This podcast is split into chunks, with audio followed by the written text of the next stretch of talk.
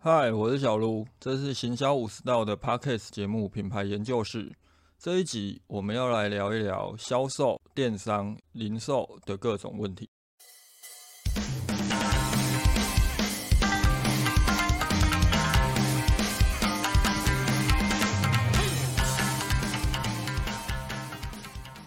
前几天我认真的把自己录的 Podcast 听了一下，发现到。呃，先前的语速哦，有稍微快了一点，所以呃，今天我有尝试把录音说话的这个语速稍微降低，就是如果可能调整的还是不够，就请大家呃多多包涵。今天要跟大家讨论的这个议题，就是所谓的品牌官网，它到底是不是一个主流的，甚至于是我们今天做电商应该聚焦的重点。其实这个主题我。先前在 Clubhouse 开房的时候就有稍微提到了，那刚好最近，呃，虾皮又决定要涨手续费了吧，涨个两趴，有家活动好像是四趴的样子，又造成了一堆虾皮的卖家炸锅了，就是虾皮大学的社团啊，各个卖家的社团基本上吵成一片了，那也很多的人就说，啊，这是养套杀，我们要离开了。那到底哦，这个时候，呃，我想一定又会开始出现一些言论，就是说，好，那我们就不要做虾皮了，我们去经营品牌的官网就好。事实上，这个也是过去就是很多的呃品牌官网的支持者，就是主流意见支持者，他们所阐述的重点，就是说，你们做电商，就是好好的经营好自己的品牌官网，去去投广告啊、导流啊，为什么要让电商平台去收这个手续费？过去这几年来讲的话，当然品牌的官网为网哦，它确实是一个主流的意见。而为什么过去这几年这个主流意见它会很多的人去支持它？其实有相当大的原因就在于过去这几年，二零一二年的时候出现一个呃爆炸性的流量红利，到一六年、一八年左右，红利开始慢慢下降了。那那个时候，哎，大家开始意识到，哎，好像经营自己的品牌官网不是这么容易了。特别是一些呃新进的品牌，如果你本身广告费也真的不是这么足够了，到底能低到什么程度？我们曾经听过有一个月广告费一千块，那基本上如果你一个月广告费一千块，你要去经营自己的品牌官网，呃，真的会是很辛苦。如果说呃有听过我先前几次在 Clubhouse 开房的，应该都会知道我对于。通路啊，对于平台的观念就是多多益善，就是只要在成本许可的情况之下，我个人都建议多多益善。为什么？原因是因为我们今天如果还将重心哦放在自己的品牌官网，觉得说不要去让这些电商平台来抽我们的手续费，来来多赚我们的钱，那你们势必一定会遇到的一个问题就是。你的流量红利已经逐渐的在衰减，不管是台湾还是中国的电商品牌，甚至是欧美，其实全球目前都遭遇一个状况，就是说我们的人口红利的成长其实已经停滞，就是说我们的用户的增加已经相对的去减缓了。啊，这个用户增加，甚至于它可能不是我们原来的这个传播的管道可以去触及的。这就是为什么大家都会去追逐一些新的平台，不管是 IG 啊，还是现在的 TikTok。原因就是因为当用户哦，新的用户这个人口红利新的出现，都已经成长趋缓了，而且他们不在原来旧有的平台的时候，我们去聚焦在旧有的这一些。呃，传播管道一定就势必会产生成效的降低。再来，好，在人口红利停滞的这一个情况之下，企业还必须要面临另外一个问题，就是我们的竞争品牌越来越多了。不管是电商还是数位行销，它都有一个特点，就是它跟实体的传播还有实体的商业模式来讲，它的成本都是相对低的。所以它造就了很多的呃新创品牌啊，甚至是一些兼差的小卖家，他们进入是很容易的。那当这个竞争的品牌越来越多，我们的竞品越来越多的时候，呃，我们先不论所谓的低价竞争的问题哦，我们首先要面对的就是当大家都在投广告的时候，数位广告还有电商平台的版面就是这么多。那我们一定就是会产生一个排挤的效益。最近其实越来越多的意见都开始导向于，呃，不要再去聚焦在品牌官网了。不要聚焦品牌官网，还有一个很重要的原因是，一方面的论述就是某一个角度的论述是从二零二三年第三方 cookie。要退场这件事情来谈，那那个时候第三方 cookie 退场了，可能数位广告啊，就是目前仰赖这一种第三方 cookie 的数位广告，它的成效、精准度就不会像现在这么好，所以大家开始会把方向呃导向，呃，我们要以第一方 cookie 为重点。那第一方 cookie 那基本上就是品牌自有的数据，那是一种说法。那另外一种说法就是说，好。第三方 cookie 退场之后，开始有一些企业，呃，未雨绸缪的把自己的广告预算慢慢的转移到 Google 以及 Amazon 广告上，特别是 Amazon 广告，呃，在国外的媒体，他们甚至直接称它是目前全球第三大，呃，广告经济体。呃，虽然说我们扣除掉 Amazon 之外，其实就是 Facebook 跟 Google，所以第三它也就是一个，呃。显而易见的答案，但是阿巴总他在这一年多的那个广告的成长率其实是远远超过 Facebook，就甩了好几条街。而这个时候，我们要把 Google 广告跟 Amazon 广告它的优势建立在所谓的第一方的 Cookie，他们收集了很多的用户的数据，有些不是这么妥当。最主要原因哦，就是因为 Google 跟 Amazon 的广告它会有效。并不是因为它掌握了很多的第一方数据，而是这两个广告的属性本来就跟 Facebook 广告有很大的不同。它是建立在捕捉消费者的行为上，所以我们今天在探讨，我到底要用自己的品牌官网来做电商，我我要把我所有的筹码，我所有的预算都 all in 在品牌官网上就好，还是我要去多多的布局呃电商平台的通路？这件事情，我们考量的重点在于哪一个平台能够帮助你更有效的去捕捉消费者的行为。这也是我一直都嗯很支持我的客户啊，还是各种我课堂上遇到的品牌主，呃，多多去经营虾皮啊、某某啊，甚至 PC 哄商店接 Anyway 都可以的最主要原因，因为其实消费者都在那里。那有没有数据可以去佐证这些事情哦？呃，有一个电子商务仓储及一站式服，呃，他们是一站式服务的一个企业，叫做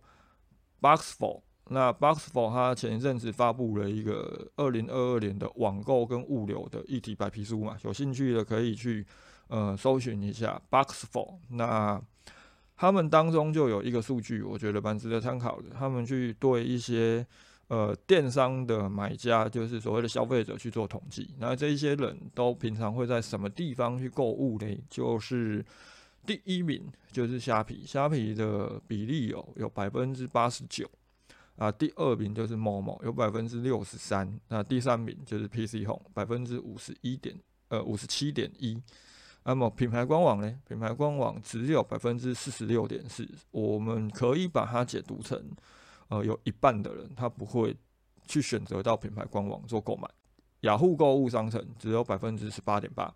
啊，这样的一个数据，呃，基本上我们在判读上面可以有一种评估方式，我们不妨可以想，好，假设今天同时有呃同样的商品，它在 Momo 上，它在 P 呃 PC Home 上，它在虾皮上有，那它在这个品牌，它也有自己的品牌官网。消费者他可能会选择到什么地方去做购买？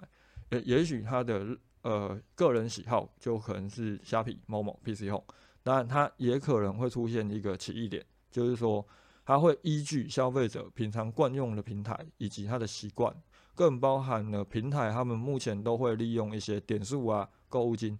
去绑定消费者，所以它会产生一个差异。啊，另外一方面哦，它不单单只是一个消费者行为，它不单单只是哦，消费者他习惯在什么地方做购买，还有一种状况是消费者他可能对于品牌官网的信任度也并不一定这么高。这个问题它在台湾可能会特别的严重，因为这几年电商遇到一个很严重的情况，就是诈骗网页越来越多，那包含了很多的。我身边甚至有一些呃资讯接受度不是这么高的，他知道说哦，我平常可能会在 FB 上面点广告买东西，他们都很担心我被骗，啊，他们都会说，哎呀，FB 上面都是诈骗的东西，为什么你要买？甚至是我自己有一些朋友在做电商，他的老婆啊，他的家里的长辈都很可能会被诈骗销售业给骗哦。那这个时候，它会造成更多的民众，他们会认为在品牌官网买东西是不保险的。先前我有在看到一篇，就是关于在探讨那个 Amazon 广告成效的一个问题。那 Amazon 广告基本上它就是站内广告，而且呃，它是以关键字广告的基础为主，这也是它为什么成效会很好的原因。他有提到一点哦，就是说我们目前在投放，不管是 Google 广告，还是虾皮广告，或者是 Momo 的广告、站内广告，以及关键字广告，它的成效是说会比 FB 广告好。呃，相当大的原因就是因为我们不再是盲目的去思考哦，哪些消费者可能想买我们家的商品，然后把广告塞到他的面前。我们是等消费者已经有需求了，我们再让他看到我们的广告。就例如，好，我可能想要找某个商品，所以我直接到 Google 上面做搜寻，或我有个问题我想解决，例如什么马桶塞住啊，哦，水龙头漏水啊，我直接到 Google 上面做搜寻。又或者，我直接有某个商品需求了啊，我也不上 Google 搜寻了，我直接到虾皮去做搜寻。那这个时候。消费者他是建立在，呃，可能有很明确的购买需求，又或者是他我就是已经要买东西了，所以他自然转换率会很高。那另外有一点，它是不是只存在于当消费者主动到电商平台上？未必哦。国外有一个饮料品牌叫这个品牌，它呃 Lemon Perfect，它发现到就是他们透过投广告。他发现到，哎，他同样有投 Amazon 的广告，那另外他也多多布局嘛，他他有投放 FB 跟 Google 的广告，那他同时把 FB 跟 Google 的广告除了导到自己的官网之外，他还有导到他 Amazon 的页面。这件事情基本上在过去啊，就是品牌官网王道的这个时代哦，就是如果有行销顾问提出这样的意见，基本上他会被骂翻，他会说啊，你为什么就是为什么要骗？骗这些企业把流量导到电商平台，当然就是要导到自己的官网啊。但是 Lemon Perfect 他发现到一件事情哦，他发现到当他哦同时把 FB 跟 Google 的广告导到自己的官网，跟导到 Amazon 之后，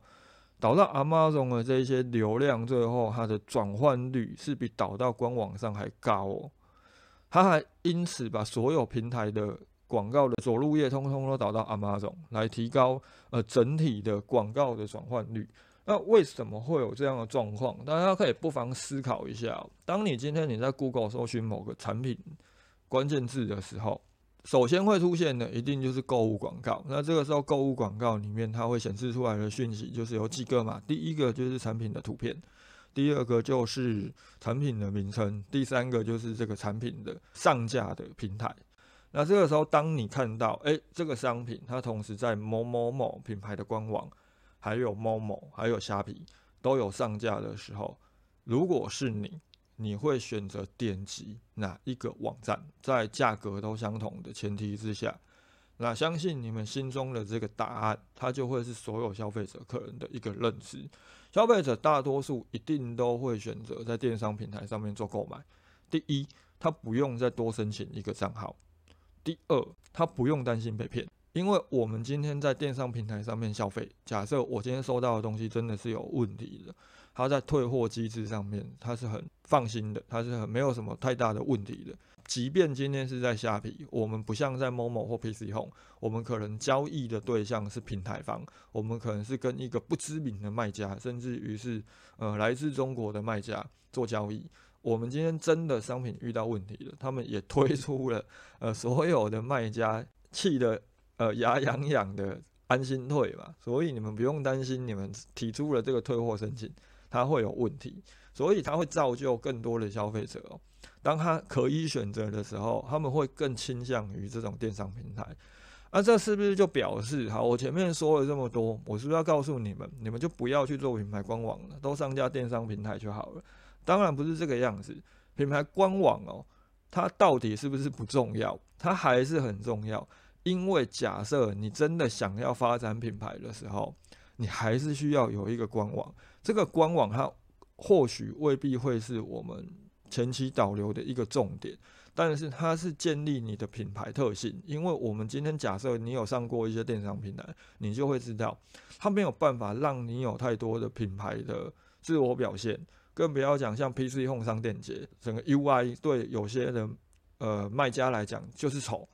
那这个时候，当你没有办法在这一些电商平台很明确的表现你的品牌特性的时候，你还是会需要一个官网。因为当消费者真的对你的品牌感兴趣的时候，他可能就会乐于去你的官网上面做购买了。更包含了为什么我们需要品牌官网。或许我们透过品牌官网，我们没有办法获得太多这种初次购买的红利，但是我们能够去借由品牌官网管理我们的二次购买、三次购买这种所谓的回购的会员，我们可以去建立更多的会员管理机制，甚至于是我们可以建立更多的顾客服务在我们的品牌官网当中。基本上我的观念就是这样，就是说我个人认为品牌官网跟电商平台卖场。呃，它并没有冲突，我我不知道为什么要去呃阐述哦，你就是好好的做好你的品牌官网就好，不要去电商平台让它去去赚这个手续费。呃，我个人觉得啦，如果到现在哦，就是已经有这么多明确的数据，甚至于我们看到消费者个人的行为就已经是这样板上钉钉的这样一个结果的时候，还在阐述哦，不要再去做电商平台卖场了，这一些。意见的发表者，你要不就真的好，你就是电商平台系统上没办法，你就是要靠这个赚钱嘛，不然你可能就是好，你你可能是卖 FB 广告的，或你在教 FB 广告的，你必须要去阐述这样的意见，大家才会用嘛。因为如果我做电商平台了，我去买他的广告就好了，为什么我要投 FB 广告？今天即便好，我们前面提到有 Amazon 的这个案例，但事实上它还是会更聚焦在。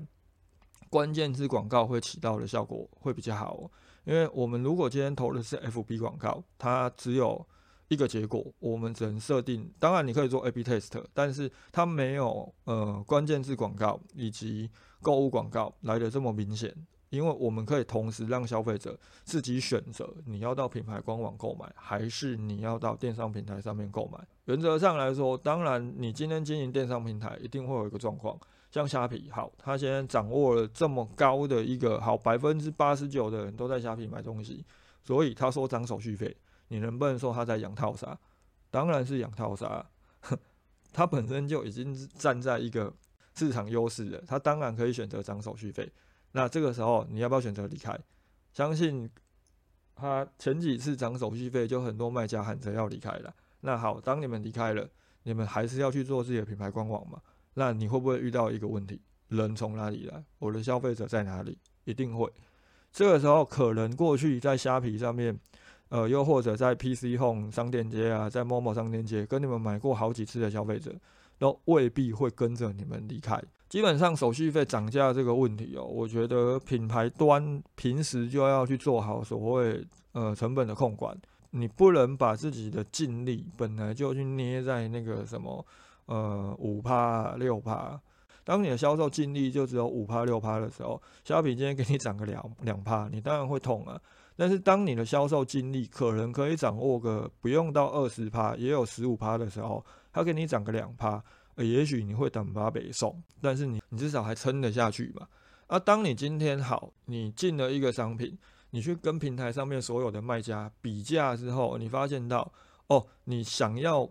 至少。跟他们同价的时候，你的产品的最终毛利跟净利就是没有办法提高。这代表什么事情？这是代表一件事情，就是你没有资格卖这个商品。我们先前呃有客户是做饮品的，就是冲泡饮品，基本上我们并没有在台湾收经销商，我们也很少在办活动啊。但是虾皮上面就是有很多的人会卖这个品牌的东西。啊，很有趣的是，这个品牌它本身自己在销售的时候，甚至它自己在自己的虾皮的商城销售，它一定就是一盒一盒卖，而且每一盒的就是只有一种味道。但是这些虾皮的卖家他就很聪明，他会把它拆分开来卖，让消费者有更多的选择。他们到底是从什么管道进货？他可能就是从他们有办活动的时候大量的扫货。而这个时候我们认真去算一下，好，活动了不起就是给你打个八折，好不好？那他们用八折的价格购入之后，我去比对他们的卖价，他可能收个一百块，到最后他只赚多少？只赚十块。那这种生意他们其实也是在做啊。那他会不会在虾皮涨手续费之后，他们就赔钱了？会，很简单。当你今天真的涨这个手续费，你就没有办法去吃到这个平台红利的时候，只代表一件事情，你没有资格卖。关于这个没资格卖这件事情哦。呃，我们之后有机会的时候，我们再开一个主题来跟大家聊了。因为我们平常在虾皮大学讲课，呃，很多卖家也都会问我们类似的问题。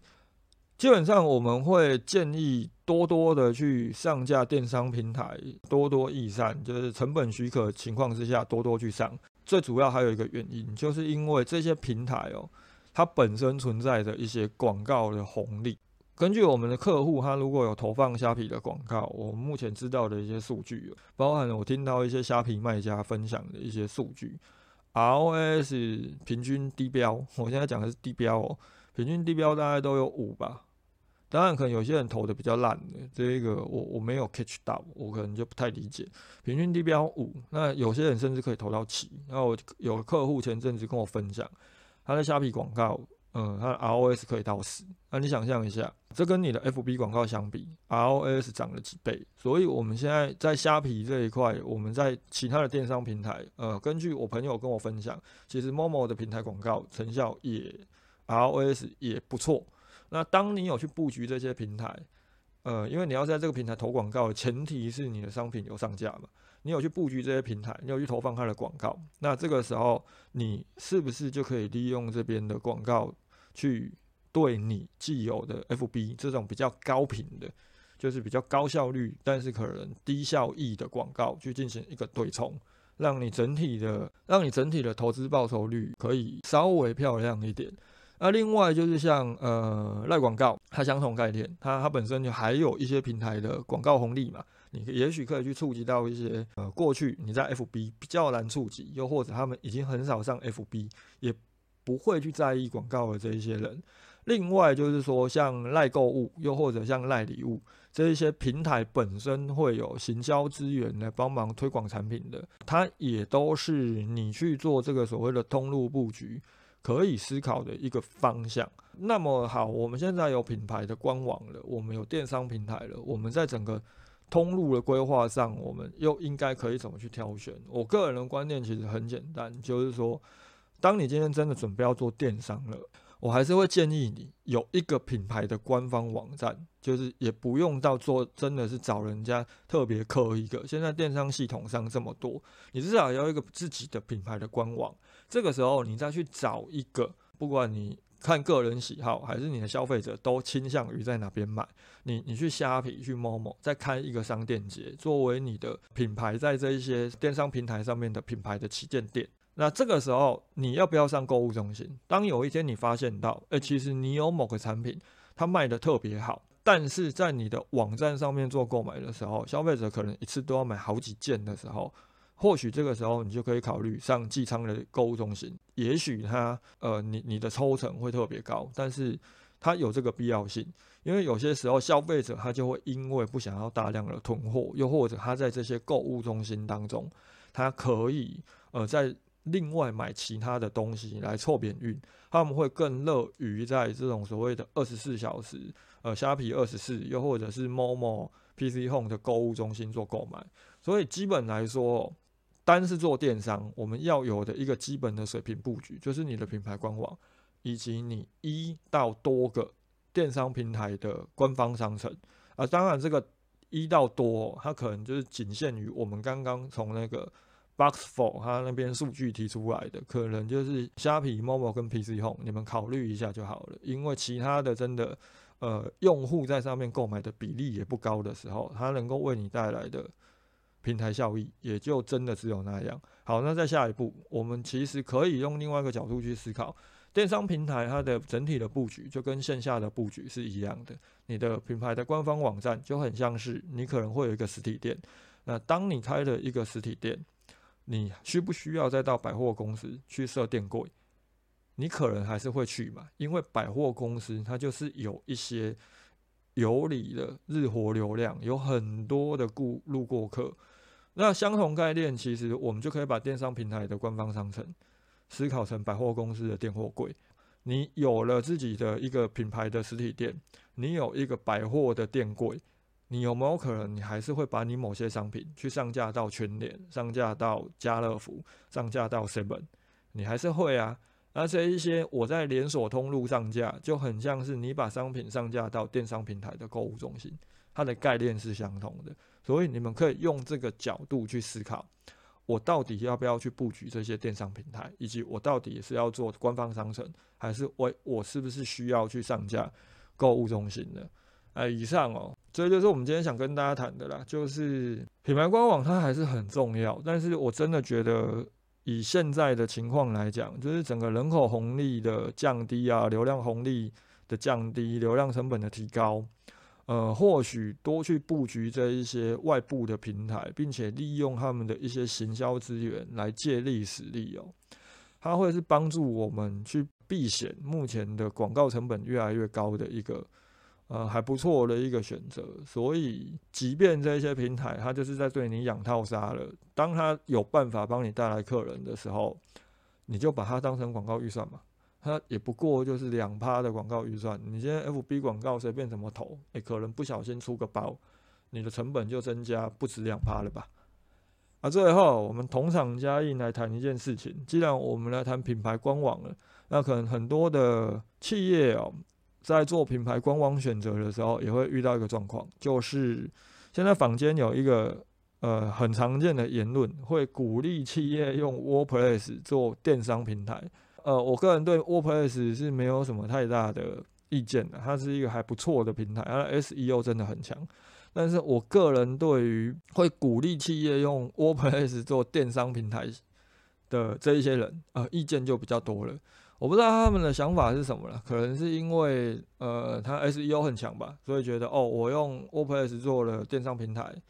呃，我我的 SEO 就高枕无忧了。啊，也有可能是因为它它是开源的，所以感觉比较省钱。至少我帮客户用这个做网站，我不用再多支付这个成本。基本上哦，就是说 WordPress 做电商平台，就我身边听到的一些经验来讲，呃，都不是很好。它确实有一些外挂，它可以让你的平台，你只要挑了一个不错的布景主题，你去挑了这个购物车的外挂，它真的能够把把它弄得像一个一般的这种电商系统官官网一样，但是会有个问题，你在这过程当中，你要投入很多的调整以及呃编程的一些呃技术，你才有办法让它很顺。那我身边听到的一些经历来讲，通常下场都不是很好，特别是公司本身会有这些技术人员的不多。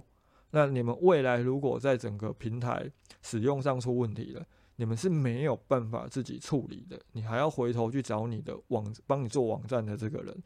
呃，你可能还需要排他的时间，这个时候你会造成很大的困扰，你可能一两天没办法做生意，那你的损失会有多少？有个朋友跟我讲了一件事情，他们公司用 WordPress 架电商平台用了两年，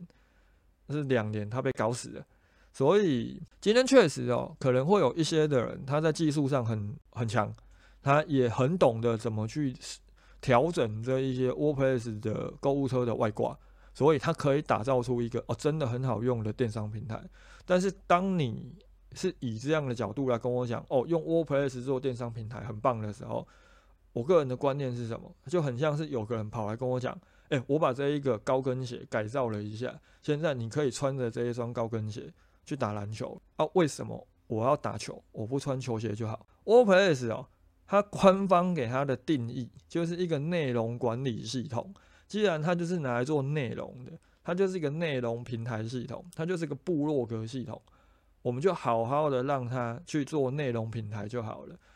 今天原则上来说，当你没有办法有足够的预算，请能从头到尾帮你磕一个官网的时候，你有很多的电商平台选择，你可以打个电商系统，你就有很多的很多家公司让你选的。这边我就不帮他们业配了，就是你们可以自己去找这些电商平台系统。基本上都已经帮你把购物车、把会员的机制都帮你写好了，你可以很方便的去应用它的时候，为什么要去挑选一条更复杂、更困难的路？只是因为，哎，WordPress 好像 SEO 很强。事实上，如果你们真的仔细去 Google 一下，呃，某些关键字、某些平台最强的还是那些电商平台。其次，真的有在电商平台当中脱颖而出的，他们也未必全部都是用 WordPress 架站。啊，这就是一个对于我最近看到的，应该说一直以来都有看到的一个还蛮荒谬的一个状况，进行了同场加印品牌官网的一个探讨。我们今天就讲到这里，一样有什么问题的话，都欢迎留言或者是私信给我。大家拜。